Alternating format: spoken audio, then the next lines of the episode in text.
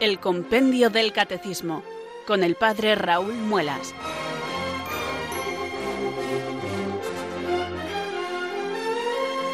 Muy buenas tardes, queridos oyentes de Radio María. Son las 4 o las 3 en Canarias.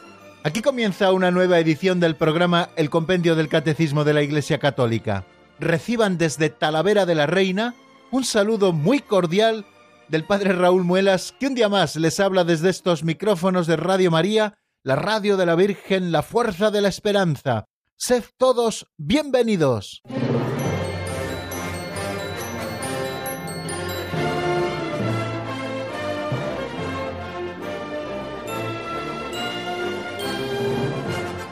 ¿Qué tal se encuentran, queridos oyentes? Pues eh, yo decirles que estoy estupendamente gozoso porque ayer terminábamos el estudio del capítulo cuarto de la sección segunda de la segunda parte del catecismo, una de las más amplias junto con la explicación del credo y todo lo relativo a la fe de la primera parte, una segunda parte en la que hablábamos de la celebración del misterio cristiano.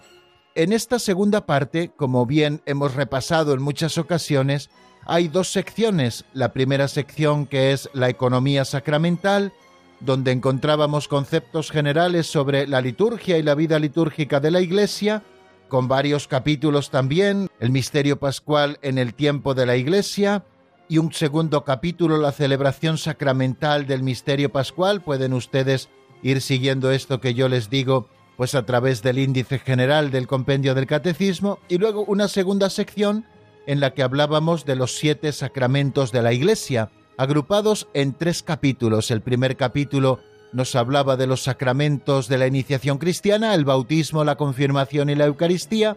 El segundo capítulo nos hablaba de los sacramentos de la curación, la unción de los enfermos y el sacramento de la penitencia. Y eh, el tercer capítulo nos hablaba de los sacramentos para la comunión y la misión en la Iglesia, como son el sacramento del orden y el sacramento del matrimonio. Bien, y una vez terminados esos tres capítulos, se nos presentaba un cuarto capítulo que es con el que hemos terminado precisamente el estudio de esta segunda parte, que son otras celebraciones litúrgicas, como son los sacramentales, nos eh, deteníamos en conocer qué son los sacramentales, qué es un exorcismo, que es un tipo concreto de sacramental, y qué otras formas de piedad popular también acompañan la vida sacramental de la Iglesia. Si se dan cuenta, todo hace referencia a la vida sacramental de la Iglesia, puesto que en los sacramentos es donde se nos entrega el Espíritu Santo y la gracia de Dios. Los sacramentos son los que hacen realidad todo aquello que nosotros profesamos en el credo.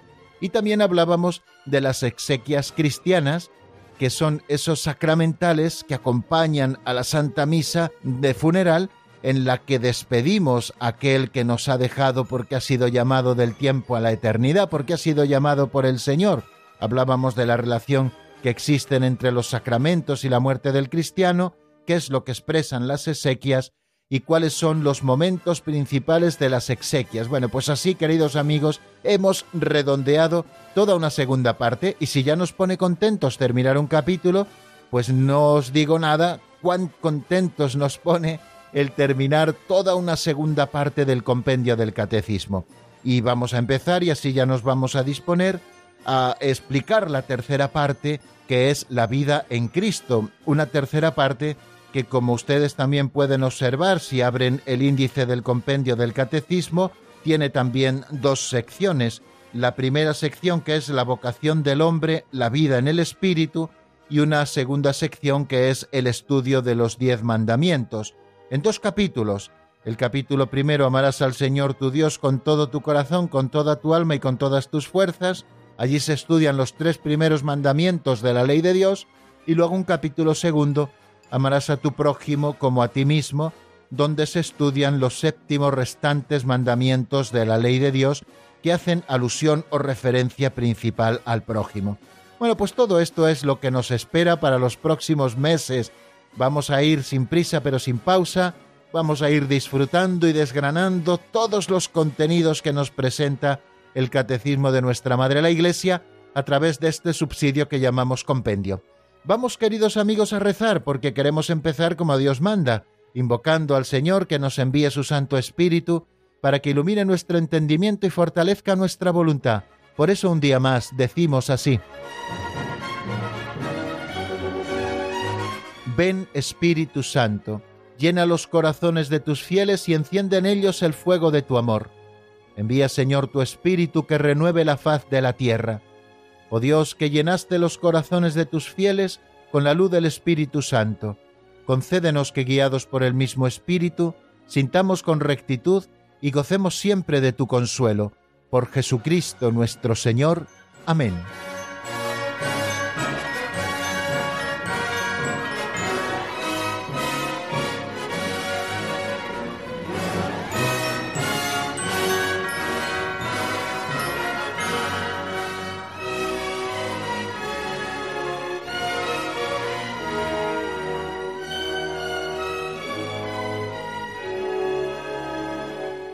Continuamos, queridos amigos, en la sintonía de Radio María y vamos a dar un pasito adelante en esta edición del Compendio del Catecismo de la Iglesia Católica.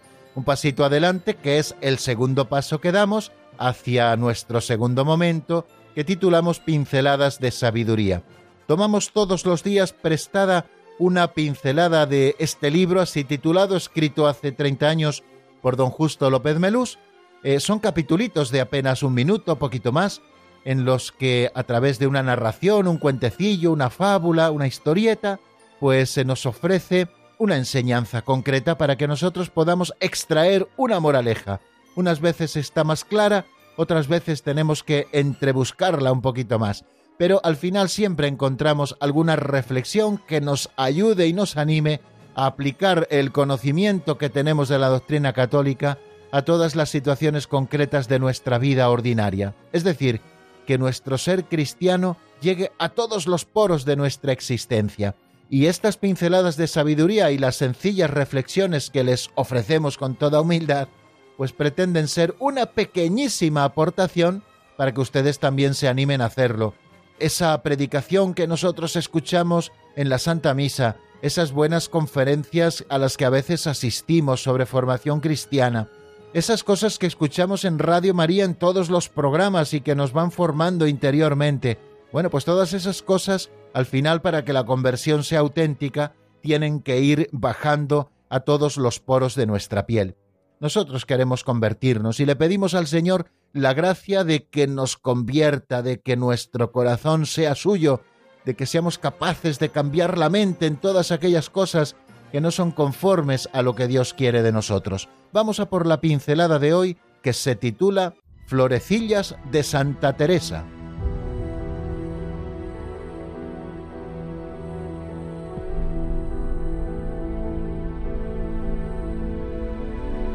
Florecillas de Santa Teresa La leyenda áurea teresiana ha recogido algunas florecillas que nos recuerdan las de San Francisco de Asís. Se dice que cierto día se le apareció nuestro Señor y le dijo Teresa, si no hubiese creado ya el cielo, por ti sola lo creara. Y cuando le preguntaron si no sentiría envidia si al entrar en el cielo viese otras almas con más gloria que ella, la santa respondió De verlas con más gloria no sentiría envidia, pero de que amaran más a Dios que yo, sí. Se cuenta que una vez, aún señalan con emoción las madres carmelitas la escalera del suceso, se le apareció el niño Jesús en la encarnación de Ávila, y la santa no lo reconoció. ¿Cómo te llamas, hermoso niño? le preguntó Teresa, y el niño le respondió como hacen los gallegos, ha notado alguien, preguntando a su vez ¿Y tú cómo te llamas? Yo soy Teresa de Jesús. Pues yo soy Jesús de Teresa, le replicó él. Ante una queja de Teresa, le dijo el Señor, Así trato yo a mis amigos. Y Teresa le respondió, Por eso tienes tan pocos.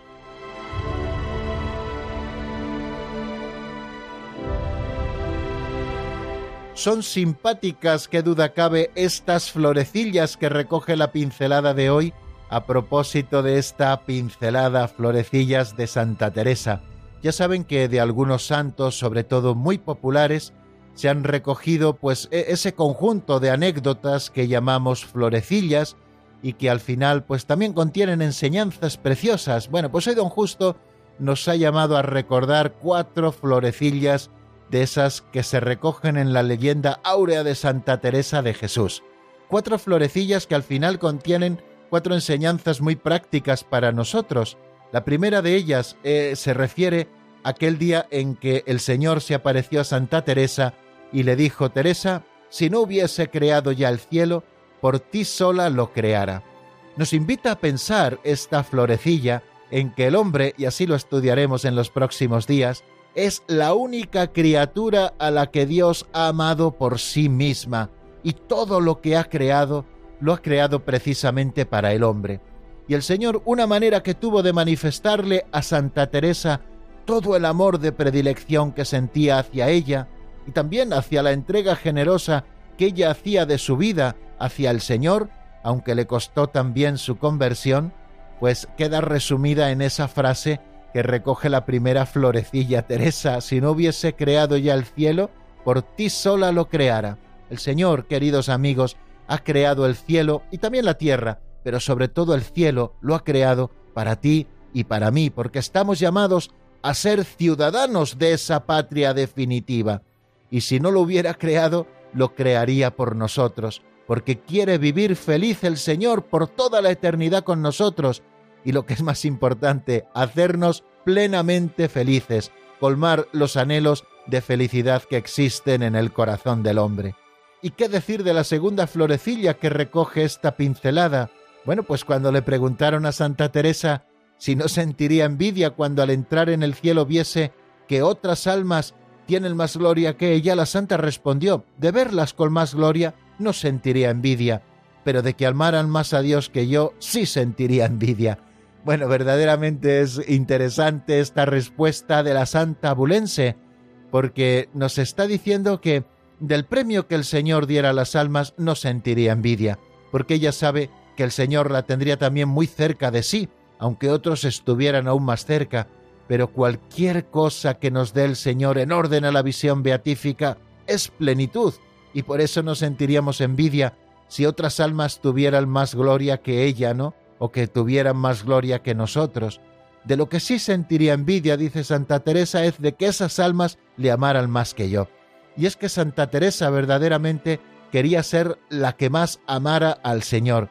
Ojalá en el seno de nuestras parroquias, en el seno de nuestras familias, en el seno de nuestros movimientos, existiera esa sana rivalidad entre nosotros para ver quién ama más al Señor y quién ama más a los hermanos, porque nadie puede decir que ama a Dios a quien no ve, si no ama a su hermano a quien ve. Ojalá exista esa rivalidad, a ver quién ama más, a ver quién se entrega más, a ver quién es el primero en amar, para que nuestro amor sea verdaderamente cristiano. La tercera florecilla que hemos encontrado y que hemos escuchado en la voz de Alberto al presentarnos esta pincelada florecillas de Santa Teresa se refiere a aquel suceso eh, que se cuenta en la encarnación de Ávila, las propias monjas, y yo también he sido testigo de esto, refieren en qué lugar del monasterio sucedió esta florecilla que se nos cuenta, dice que se le apareció el niño Jesús en la encarnación a Santa Teresa, y Santa Teresa no le reconoció. ¿Cómo te llamas, hermoso niño? le preguntó Teresa, y el niño, antes de contestarla, eh, le respondió a su vez con otra pregunta ¿Y tú cómo te llamas? Yo soy Teresa de Jesús. Y el niño contestó Pues yo soy Jesús de Teresa. Qué bonita anécdota también esta que recoge esta tercera florecilla de nuestra pincelada de hoy. Santa Teresa se definía como Santa Teresa de Jesús. Ese fue el nombre que se puso en religión. Ese fue el nombre el de Teresa porque ya lo llevaba Teresa de Cepeda y Ahumada, ese era su nombre natural de pila y sus apellidos de familia, pero ella se cambió en los apellidos de familia por un nuevo apellido que marcaba la pertenencia de toda ella a Jesús. Yo soy Teresa de Jesús. Y Jesús le respondió, yo soy Jesús de Teresa. Y es que el Señor siempre es fiel y siempre nos corresponde. Si nosotros queremos ser suyos, Él será totalmente nuestro y así se lo hizo saber a la Santa de Ávila cuando se encontró con el niño Jesús, que le dijo Yo soy Jesús de Teresa. Y es que verdaderamente Jesús es nuestro. Si tú te empeñas en vivir en gracia, querido amigo, y acoges en tu corazón el don de Dios, Dios será tuyo. Jesús será tuyo, Jesús me dirá a mí personalmente, yo soy Jesús de Raúl, y a ti también te lo dirá pronunciando tu nombre, porque el Señor quiere ser tuyo. Y la última pincelada eh, recoge una simpática salida de Santa Teresa, porque era una mujer muy lista y muy chisposa. Ante una queja que Teresa presentaba al Señor, el Señor le dijo, así trato yo a mis amigos. Es verdad que el Señor regala especialmente a sus amigos la cruz, y a Teresa no le quedó otra que responder, así tratas a tus amigos, por eso tienes tan pocos. Bueno, verdaderamente es una salida simpática de Santa Teresa, pero que manifiesta en tantas ocasiones una realidad, que no es la masa la que sigue a Cristo, desgraciadamente, sino que a veces somos muy pocos los que queremos seguirle de cerca. Y es verdad que el Señor nos dará el ciento por uno en esta vida, eso sí, con persecución, y que tenemos que cargar con nuestra cruz de cada día y seguirle. Eso el Señor también nos lo ha recordado en multitud de ocasiones. ¿Será por esto que el Señor tiene tan pocos amigos? Bueno, tampoco creo, queridos, que el Señor tenga tan pocos amigos, pero sí que son siempre insuficientes porque el Señor ofrece de corazón su amistad a todos. Ayudémosle a que todos le respondan afirmativamente.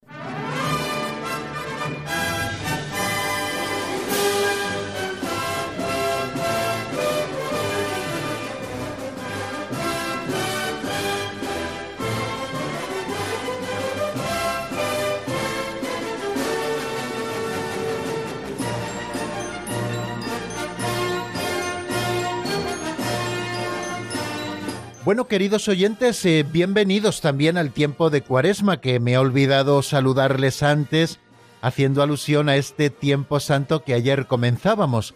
No tuvimos programa el día del miércoles de ceniza, puesto que estuvimos retransmitiendo la celebración de la Santa Misa desde el Vaticano con el Papa Francisco, pero hoy es nuestro primer programa de esta Cuaresma 2020, que yo les quiero desear muy dichosa, muy feliz, es decir, una Cuaresma en la que se haga realidad en nosotros por la gracia de Dios y también con nuestra humilde colaboración esa conversión que Jesucristo mismo y la Iglesia nos demandan. Bueno, pues vamos a por el tercer momento de nuestro programa, ese que dedicamos al repaso de lo visto en la última edición del Compendio del Catecismo.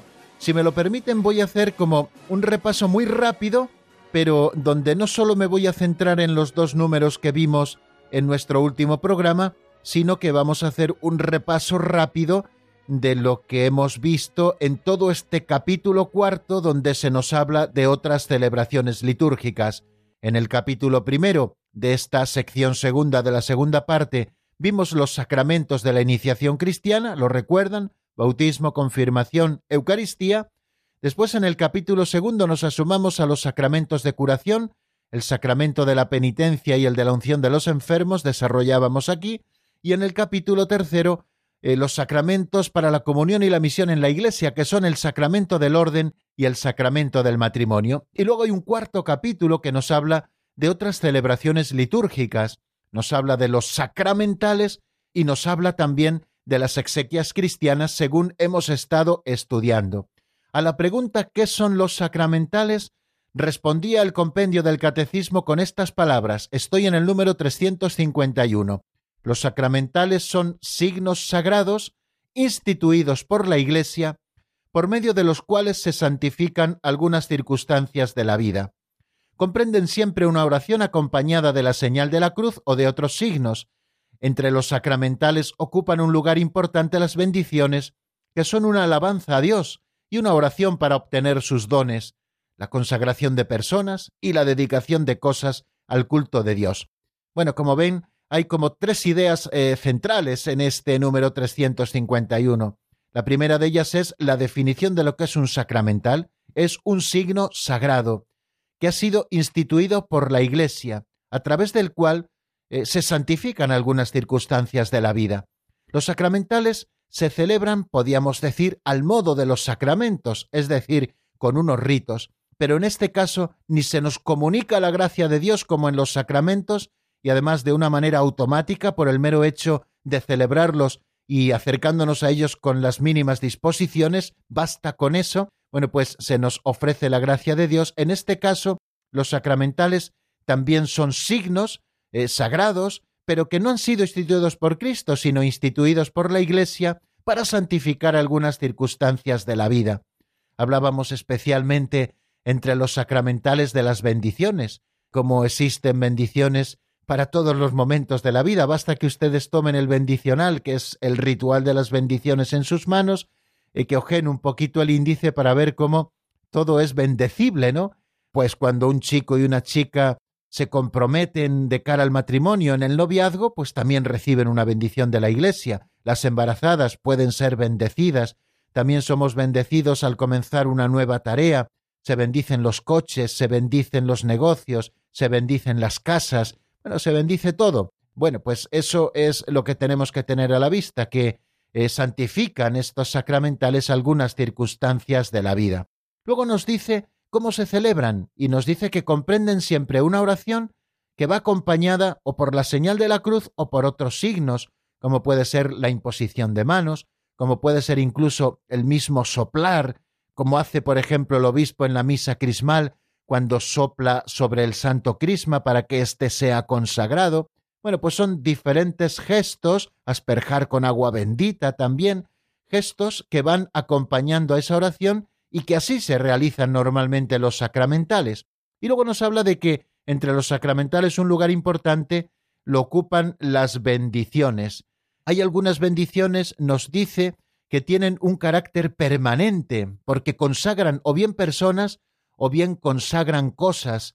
Y en este caso hablamos de la consagración de personas, no hablamos del sacramento de la ordenación, que eso es un sacramento, sino por ejemplo la bendición de un abad o de una abadesa de un monasterio, o la consagración de vírgenes, o también la profesión religiosa, consagra personas este sacramental, o bien la dedicación de cosas al culto divino, la bendición de las imágenes que serán expuestas al culto, la consagración de iglesias, la dedicación de altares, todo esto, queridos amigos, son sacramentales.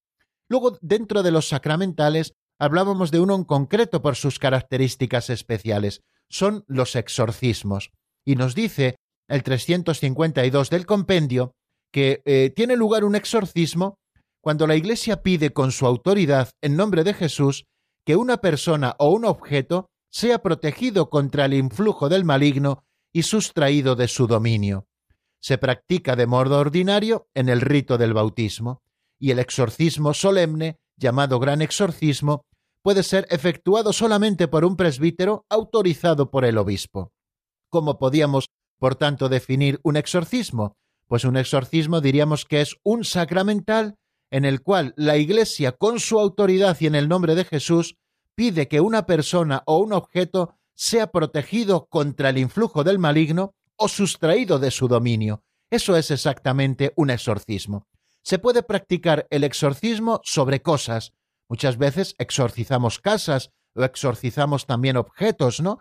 para que sean sustraídos del poder del maligno y tengan una influencia benéfica en nosotros, pero también se exorcizan las personas, y dentro de los exorcismos a las personas existen de dos tipos, lo que podemos llamar el exorcismo menor, que es el que se practica por parte de cualquier ministro que preside el sacramento en el bautismo, justo antes de la unción prebautismal, nos referíamos a ello, y luego hablamos también del exorcismo solemne, llamado gran exorcismo, que ha de realizarse según el ritual de la Iglesia y que solamente puede ser efectuado por un presbítero autorizado por el obispo. Este presbítero autorizado por el obispo, o bien para un caso o bien para la universalidad de los casos, es el que llamamos exorcista, que, como les digo, ha de atenerse siempre al ritual de la Iglesia y ha de obrar siempre con prudencia, juzgando antes de practicar el exorcismo si se trata de un problema de salud psíquica, por ejemplo,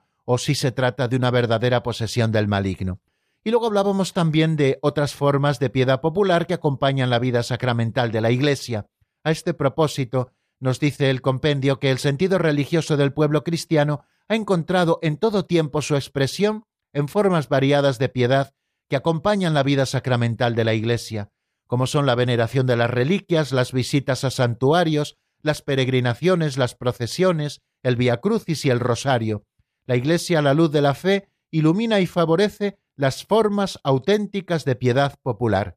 Si se dan cuenta, cuando nos habla de la piedad popular, hace referencia en primer lugar al sentido religioso del pueblo cristiano. Es lo que podíamos llamar la religiosidad popular cristiana. Esa religiosidad popular que ha encontrado en todo tiempo su expresión en formas muy variadas de piedad, y estas formas de piedad que nacen del pueblo y que sirven también para evangelizar al pueblo y que tienen sus propias formas muy sencillas, las que brotan del pueblo y que son muy eficaces, no están contrapuestas en ningún momento a la vida sacramental de la Iglesia, ni mucho menos, sino que acompañan la vida sacramental de la Iglesia. Para esto está la piedad popular, para acompañar, para ayudar a vivir mejor la vida sacramental de la Iglesia. Y luego nos relata algunas formas de piedad popular, como son, por ejemplo, la veneración de las reliquias, las visitas a los santuarios, las peregrinaciones, las procesiones, el Via Crucis, el rezo del Santo Rosario. Bueno, pues son algunos ejemplos que nos eh, pone este número 353. Y termina diciendo este número que la Iglesia a la luz de la fe ilumina y favorece las formas auténticas de piedad popular. Claro que sí, faltaría más. ¿Cómo no va a bendecir la Iglesia todas estas formas de piedad popular que tanto han ayudado al pueblo cristiano y que en algunos casos, incluso en momentos de persecución o en algunos momentos difíciles, cuando no existía el acompañamiento de un sacerdote que pudiera administrar los sacramentos, pues estas formas de piedad popular han sostenido, han mantenido y han hecho crecer incluso la fe de un pueblo. Lo que pasa es que la Iglesia también vela para que en ningún momento existan desviaciones en la piedad popular, y por eso está también atenta de purificar aquellas cosas que hayan de ser purificadas. Pues vamos a detenernos un poquito en este capítulo cuarto que estamos repasando, lo que hemos estado viendo durante los últimos tres días. Bueno, pues vamos a detenernos un momentito en la palabra, vamos a escuchar primero una canción, saben que todos los días les ofrecemos un par de temas musicales que nos permitan reflexionar sobre lo dicho. Bueno, nos detenemos un momentito en este repaso, en este resumen que estamos haciendo y después volvemos nuevamente sobre él para ver las exequias cristianas. Escuchamos ahora un tema de Dave Vermont titulado Grande es su amor del álbum Hay Momentos. Lo escuchamos y enseguida volvemos nuevamente para seguir con el tema de las exequias cristianas.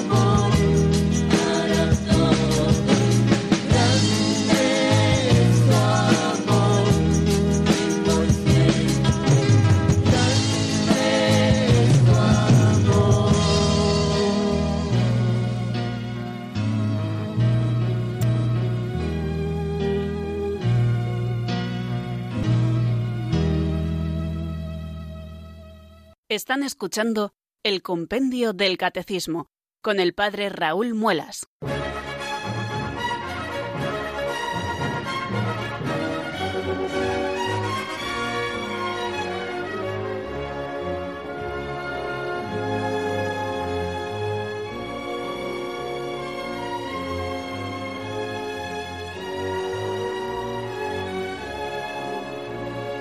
Continuamos, queridos amigos, en la sintonía de Radio María. Estamos en el compendio del Catecismo de la Iglesia Católica y, como nos decía esa locución, les habla desde Talavera de la Reina el Padre Raúl Muelas. Vamos a seguir con el repaso de lo que hemos visto en los últimos tres programas a propósito de este capítulo cuarto de la sección segunda de la segunda parte del compendio del Catecismo, donde se nos habla de las celebraciones cristianas. Hemos repasado lo propio de los sacramentales y ahora vamos con las exequias cristianas. Y la primera pregunta que nos hacíamos a propósito de las exequias es la relación que existe entre los sacramentos y la muerte del cristiano. Es un número eh, verdaderamente consolador porque, eh, en primer lugar, nos dice que a través de los sacramentos de la iniciación cristiana, que todos o casi todos hemos recibido, empezamos a vivir ya en arras la vida pascual de Cristo que se manifestará de una manera definitiva cuando seamos llevados de este mundo a la casa del Padre. Dice así que el cristiano que muere en Cristo alcanza al final de su existencia terrena el cumplimiento de la nueva vida iniciada con el bautismo, reforzada con la confirmación y alimentada en la Eucaristía, anticipo del banquete celestial. Yo resaltaría a propósito de este número quizá la primera frase, el cristiano que muere en Cristo, es decir, que no basta morir, queridos amigos, para participar en la muerte y resurrección de Cristo, sino que hay que morir en Cristo, porque hemos vivido en Cristo. Y eso tenemos que tenerlo a la vista, porque al final, cuando debemos predicar en los funerales, los sacerdotes podemos caer en la tentación o en la trampa de hacer ver a los fieles de que el, modo de vida que se haya llevado o el tipo de muerte que se haya tenido da igual. No, el catecismo nos está hablando del cristiano que muere en Cristo. Es verdad que nosotros no somos nadie para juzgar de lo interno. Había un viejo adagio que decía de internis ne que ecclesie, de lo interior ni la propia iglesia puede juzgar. Pero bueno, pero hemos de resaltar que hay que morir en Cristo para que el final de la existencia terrena suponga el cumplimiento de la nueva vida iniciada con el bautismo, reforzada con la confirmación y alimentada en la Eucaristía, que es anticipo del banquete celestial. El sentido de la muerte del cristiano se manifiesta a la luz de la muerte y resurrección de Cristo, nuestra única esperanza. El cristiano que muere en Cristo Jesús va a vivir con el Señor. Y es que este es el sentido de la muerte del cristiano, que se manifiesta siempre a la luz de la muerte y resurrección de Cristo, nuestra única esperanza. Por eso celebramos la Santa Misa, para ofrecerla en sufragio por aquel que ha muerto y para tenerla también como punto de referencia. En la Santa Misa se realiza la muerte y la resurrección de Jesucristo, que es la que da sentido a la muerte del cristiano y es también nuestra única esperanza. Y en los dos últimos números, los que ayer veíamos, estudiábamos qué expresan las exequias. Decíamos que las exequias, aunque se celebren según diferentes ritos respondiendo a las situaciones y a las tradiciones de cada región, las exequias expresan el carácter pascual de la muerte cristiana, en la esperanza de la resurrección y el sentido de la comunión con el difunto, particularmente mediante la oración por la purificación de su alma.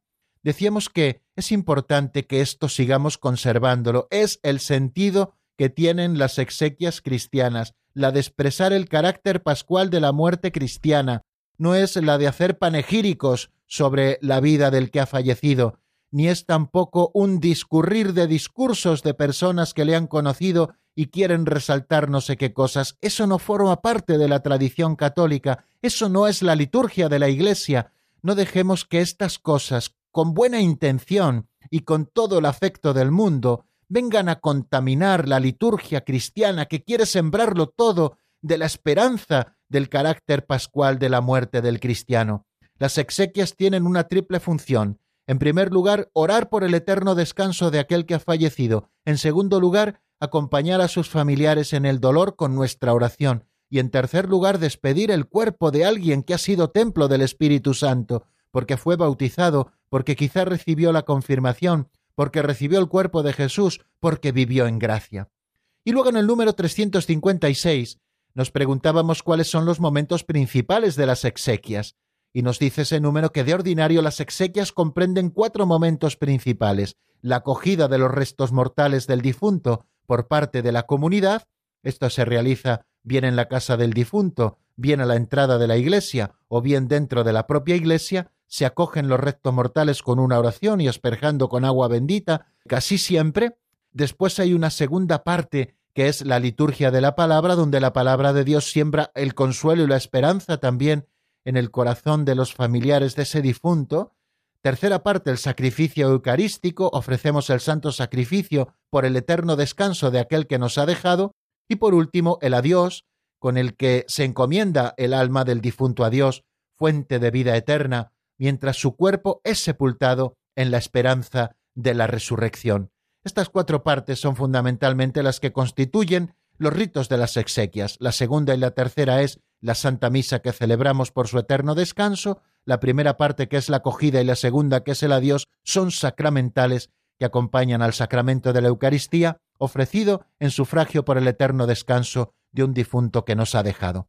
Pues bien amigos, vamos a dejar aquí, si les parece, el repaso de lo que vimos en estos últimos días y así cerramos el capítulo cuarto y también toda la segunda parte del compendio del catecismo, y ahora sí comenzaremos a estudiar la tercera parte del compendio del catecismo.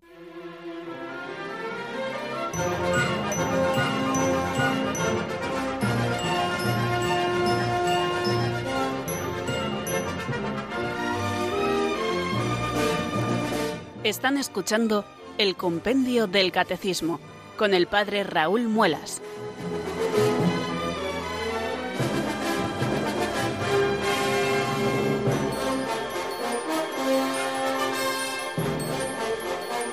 Y ahora sí, queridos amigos, vamos a comenzar la tercera parte del compendio del catecismo que se titula La vida en Cristo.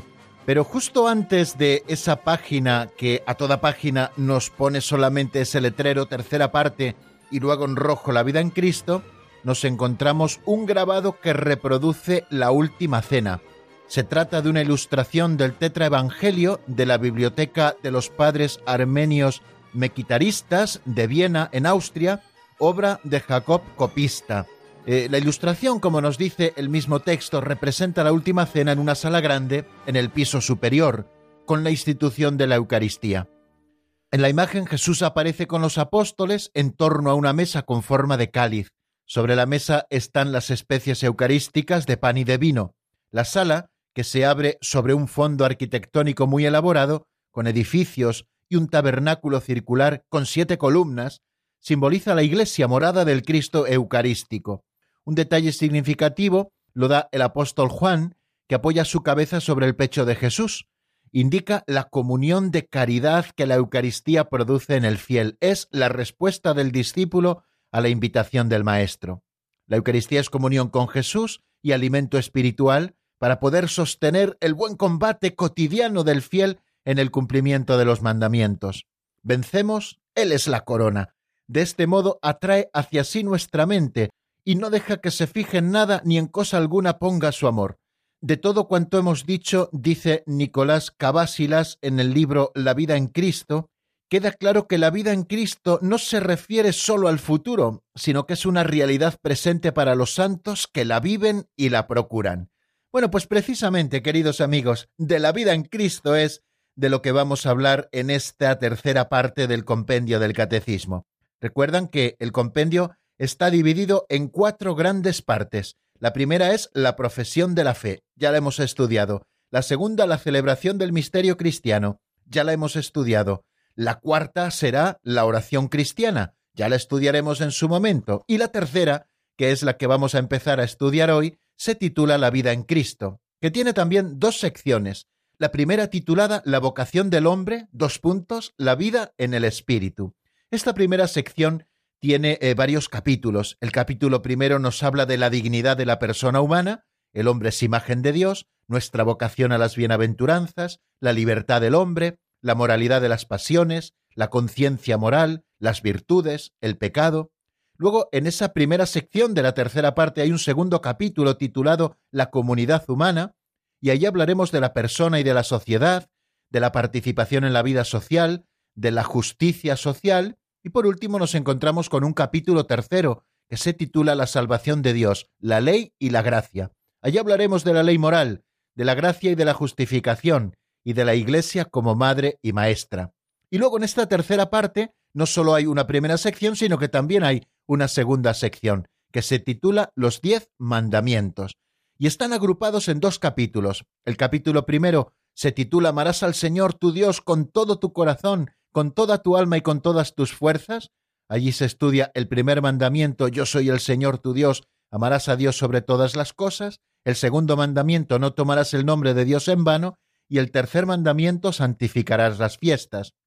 Y luego, en esa segunda sección que se dedica a estudiar los diez mandamientos, nos encontraremos con un capítulo segundo que se titula Amarás a tu prójimo como a ti mismo. Este capítulo segundo agrupa los siete restantes sacramentos. El cuarto mandamiento, honrarás a tu padre y a tu madre. El quinto mandamiento, no matarás. El sexto mandamiento, no cometerás actos impuros. El séptimo mandamiento, no robarás. El octavo mandamiento, no darás falso testimonio ni mentirás. El noveno mandamiento, no consentirás pensamientos ni deseos impuros. Y el décimo mandamiento, no codiciarás los bienes ajenos. Bueno amigos, pues esto es lo que nos espera para los próximos meses. Eh, durante los próximos meses estaremos dedicados a esta tercera parte del compendio del catecismo titulada La vida en Cristo. Bueno, pues vamos a comenzar con la primera sección que nos habla de la vocación del hombre, que es la vida en el Espíritu. También un grabado abre esta primera sección. Se trata de un cuadro del Greco. San Juan contempla la Inmaculada Concepción. Se encuentra este cuadro en el Museo de Santa Cruz eh, por si quieren venir a verlo aquí en la ciudad de Toledo, bien cerquita de Talavera de la Reina. Está en el Museo de Santa Cruz, allí en el Arco de la Sangre, pero es un depósito de la parroquia de Santa Leocadia a la que pertenece precisamente este cuadro. María, la Toda Santa, es la obra maestra del Espíritu Santo. Su existencia desde su concepción inmaculada hasta su gloriosa asunción a los cielos está enteramente alentada por la caridad divina.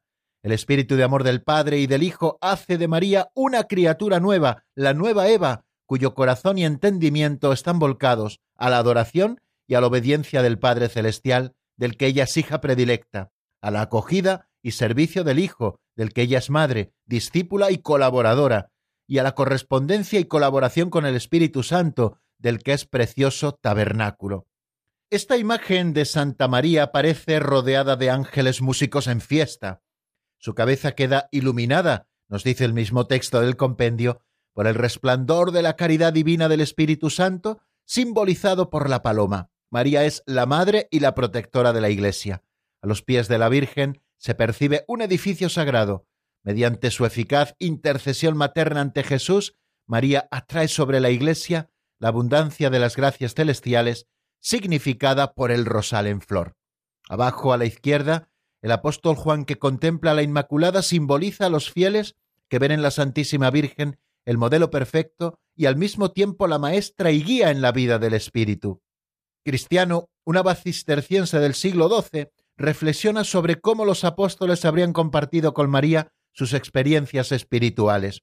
Parangonándolas con las doce estrellas que coronan a la bienaventurada Virgen María, escribía Cristiano Abad, a menudo se reunían alrededor de la Virgen prudentísima como discípulos en torno a su maestra para aprender más plenamente la verdad sobre las proezas que en ellas se cumplieron. ¿Verdad que los apóstoles predicaron a los demás llegado el momento justo? Habiendo sido María divinamente consagrada e instruida, se presentaba como una auténtica biblioteca de celestial sabiduría, porque en su cotidiana convivencia había estado tan cerca, cual singular compañera de la sabiduría misma, es decir, de su Hijo, guardando fielmente en su memoria las cosas vistas y oídas. Esto aparece en el sermón primero sobre la Asunción de la Virgen María, repito, de este abad cisterciense del siglo XII de nombre Cristiano. Bueno amigos, pues vamos a dejarlo aquí porque no nos queda más tiempo. No he querido comenzar hoy los números propiamente de esta sección nueva que estamos comenzando. Ya lo haremos, si Dios quiere, mañana porque es un número introductorio que tiene bastante contenido y necesitábamos un poquito de tiempo por delante. Un número de teléfono queda a su disposición. 91005 9419. 91005 9419. Pueden ustedes ir marcándolo si quieren hablar con nosotros mientras escuchamos al menos unos compases de un tema titulado Permíteme ser del grupo Crónicas sacado del álbum Mi Gran Amor. Enseguida nos escuchamos nuevamente.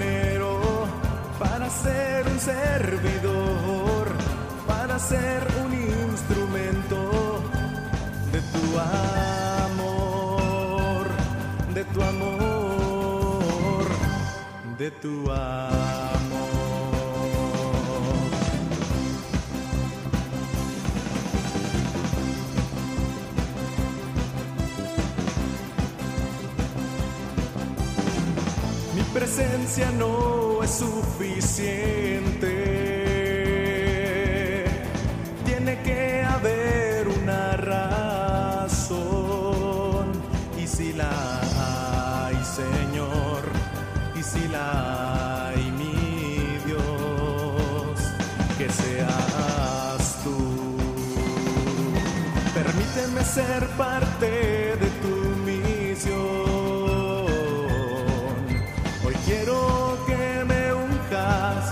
espíritu de amor para ser un misionero, para ser un servidor, para ser un instrumento de tu amor. Están escuchando el Compendio del Catecismo con el Padre Raúl Muelas.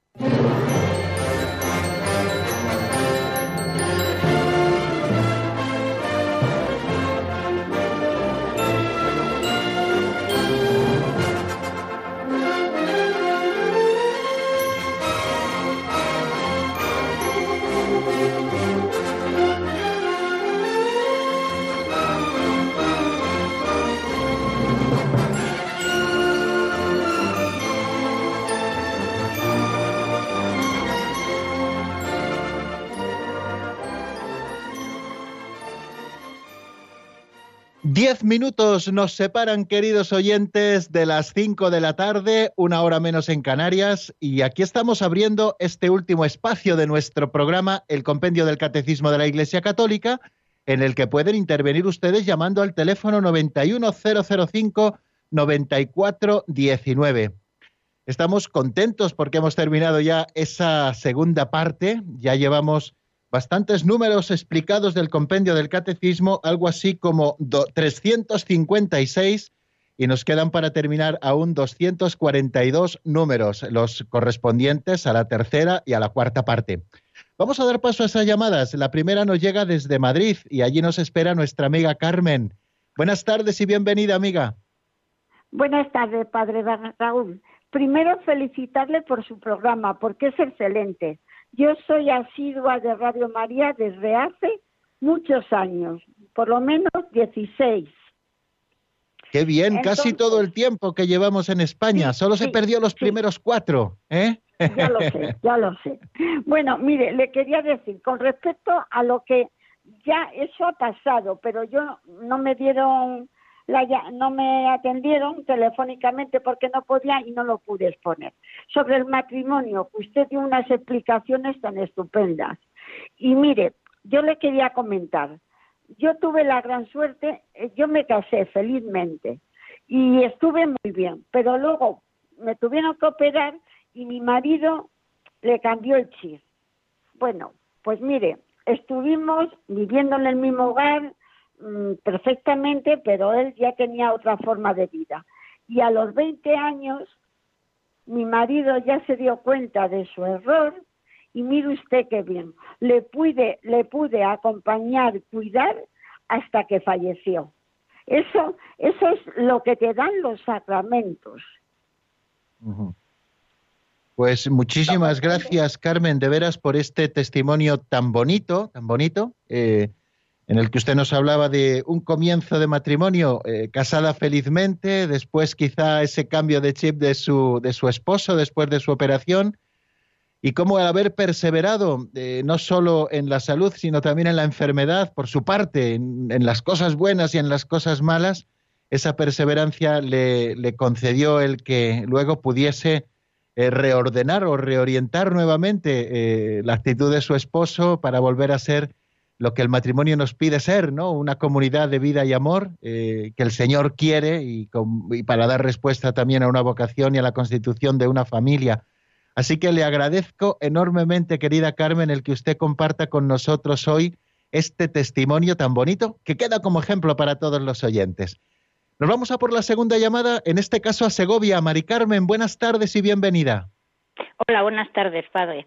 Mire, eh, yo quería hacer una observación respecto a lo que ha dicho de que muchas veces en los sepelios o incluso en los tanatorios yo he observado que se hacen unos panegíricos muy bonitos de los difuntos, pero se habla muy poco de Dios.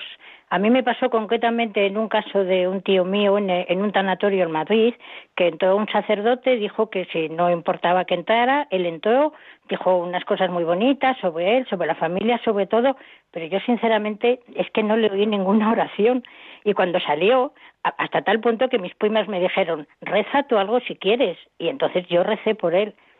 Entonces, le quiero decir que parece que nos da miedo hablar de Dios cuando vamos a esos sitios. Mismamente vas a un tanatorio y das el pésame, pero si dices, ten esperanza, porque verás cómo al final de los tiempos va a resucitar, vamos a pedir por él, ya parece que la gente te mira mal, ¿no? Entonces, no sé, era un poco expresar esto, que no nos dé miedo hablar de Dios, que al fin y al cabo somos cristianos y tenemos que hablar de Él. Cuando visitamos a los enfermos, cuando vamos a un tanatorio, cuando nos encontramos con alguien por la calle, no sé, que no nos dé miedo. Era la observación que le quería hacer. Muchas gracias. Muchísimas gracias a usted y le agradezco enormemente también este testimonio y, esta comunicación que nos hace. Y verdaderamente eh, le doy toda la razón, por supuesto, que, que si no sembramos nosotros la esperanza cristiana, pues al final, bueno, pues todo se queda en palabras de cercanía, de cariño humano, pero, pero ¿dónde queda la trascendencia? ¿Dónde queda la esperanza cristiana? ¿Dónde queda el consuelo de esas palabras de fe, no? Si a veces ni siquiera los ministros de Dios eh, hacemos uso de ellas en, los propios eh, funerales, en las propias exequias, ¿no?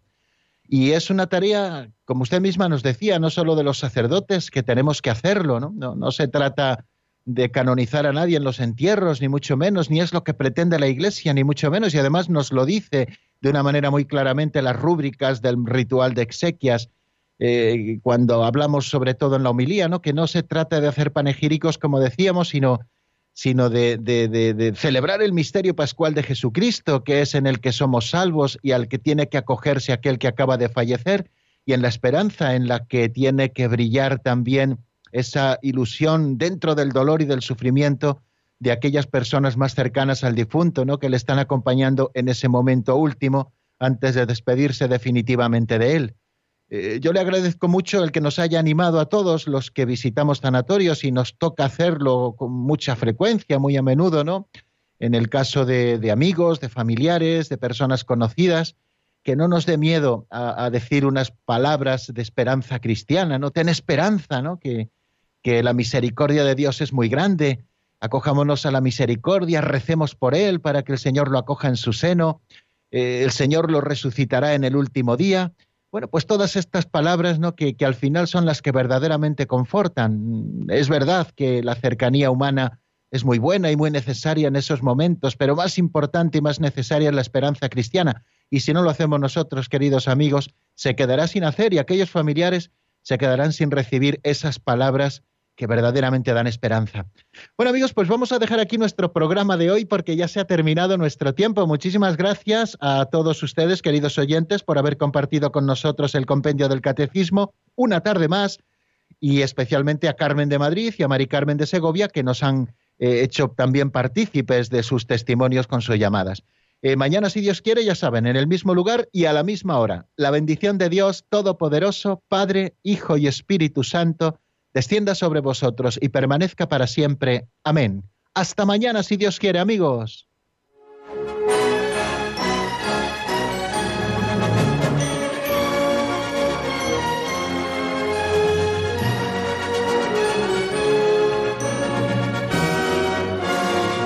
El Compendio del Catecismo con el Padre Raúl Muelas.